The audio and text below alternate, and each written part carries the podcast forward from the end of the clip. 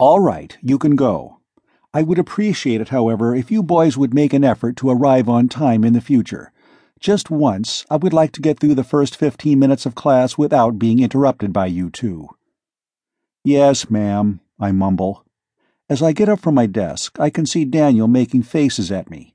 He's crossing his eyes, letting his mouth droop open like he's a mental case.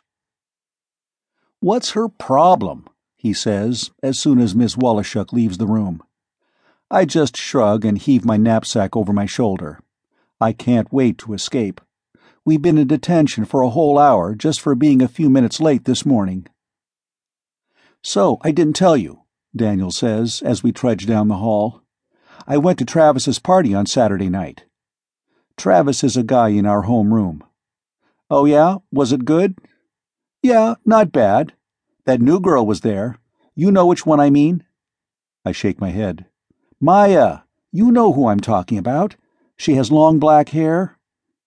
Oh, yeah, I say casually. So, what's she like? Cool, Daniel says. I think she likes you. Oh, yeah? Why do you say that? I ask. The truth is, I'm thrilled. Well, she asked me a million questions about you. A million questions. Wow. She's okay, I tell him. Okay? Daniel bumps my shoulder. Okay? Get out of here, man. She's hot and you know it. He's laughing, and I can't help grinning a bit too as we head outside. It's only five o'clock, but it's already dark. We cut across the yard toward the street, crunching leaves underfoot. I notice there is new graffiti scrawled over the school wall, it reappears just as fast as the janitors can clean it off. Gangs marking their territory. When we get to the corner, the bus has just left. We could wait for another, but we decide to walk. Ignoring the red light, we cut across the road, dodging traffic. Some storefronts are boarded up on this side of the street. Others have iron bars on the windows. After ten minutes or so, Daniel and I are nearly at the mall. It's a busy place, even on a Monday. Cars are pulling in and out of the parking lot, and people are streaming through the front doors. Daniel and I aren't headed inside, though. We're strolling toward the service lane behind the mall. If we hop over the fence, it's a quick shortcut to my apartment building and Daniel's house. We take this route home all the time. On the fence, someone has scrawled a message in spray paint See no evil. It's good advice. As soon as we turn the corner, I know we've made a mistake. I hear someone swearing, then a thud and a groan. Daniel freezes, and so do I.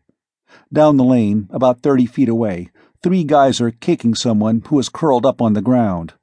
One of them has an object in his hand, maybe a lead pipe. Is there a pool of something dark on the pavement, oozing around the person's head? I can't be sure. One of the lights in the lane is out, and it's hard to see. I'm paralyzed. I've stopped breathing. Two of the figures are tall. The other one is short, but he seems to be in charge. I can't see their faces. They're all in black, so they blend into the shadows.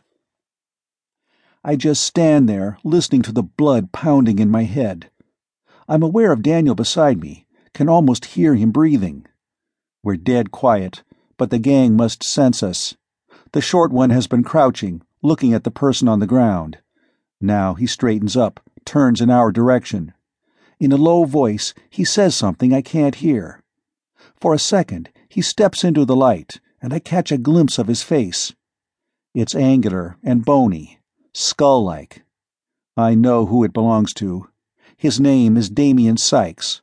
Lots of people know him. I just pray he doesn't know me. He's seen us. Hey, you! He shouts. Somehow, his words break the spell, and we can move. Beside me, Daniel has finally found his feet. He slams into me as he wheels around and takes off in the same direction we've come from. I am right behind him. And then I'm ahead of him, because I'm taller and my legs are longer. And we're pounding back toward the parking lot, dodging honking cars and gasping for air. Run! Daniel shouts as he catches up to me. I grab the handle of the door leading into the mall and yank it open, practically knocking down an old woman in the process.